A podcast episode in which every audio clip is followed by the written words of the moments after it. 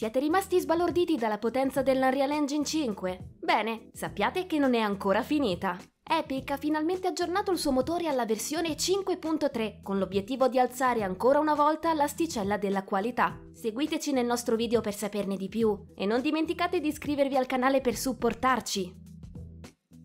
Lato prestazioni, la maggiore attenzione è andata su Nanite e Lumen, ma sono i nuovi tool in arrivo che faranno entusiasmare addetti ai lavori e giocatori. Epic gongola la visione della lista sempre più lunga di titoli sviluppati in Unreal Engine 5, uno tra tutti Immortals of Avium, ma non può restare con le mani in mano. L'obiettivo dell'azienda è preciso e piuttosto ambizioso, offrire anche su console l'esperienza dei 60 fps con grafica e luci avanzate. Nanite è stato ottimizzato per offrire prestazioni superiori nella gestione dei masked materials, alla base di vegetazione, fogliame e chiome d'alberi. Basati sulla trasparenza più che sui poligoni, questi shader sono da sempre tra i più pesanti da calcolare e nella nuova versione di Nanite vengono ottimizzati enormemente, garantendo comunque una resa finale credibile e realistica. Anche Lumen va incontro ad un importante miglioramento delle prestazioni in ray tracing, anche e soprattutto su console, puntando a migliorare l'illuminazione globale in tempo reale attraverso il calcolo di una maggiore quantità di rimbalzi di luce. Tra gli altri aspetti che vengono migliorati da Unreal Engine 5.3 ci sono anche lo strumento integrato Temporal Super Resolution, ora più stabile e ottimizzato, e il Path Tracer, che supporta anche il calcolo di elementi volumetrici come nubi, fumo e fuoco.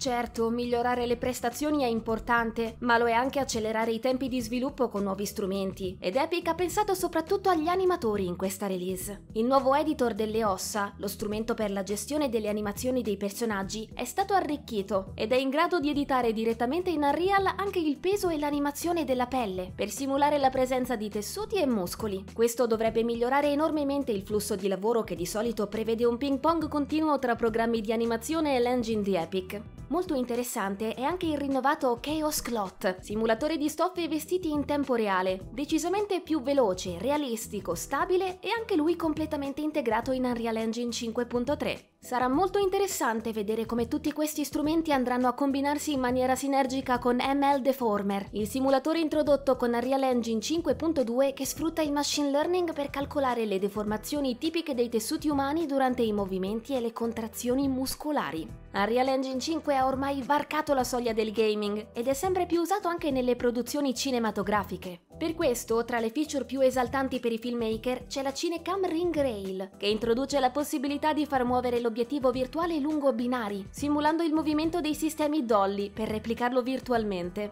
Sempre in questo contesto i creativi troveranno particolarmente utili le nuove funzioni di VCam, che ora consente l'editing delle scene direttamente su iPad. Che ve ne pare di queste nuove funzionalità? Fatecelo sapere come sempre nei commenti.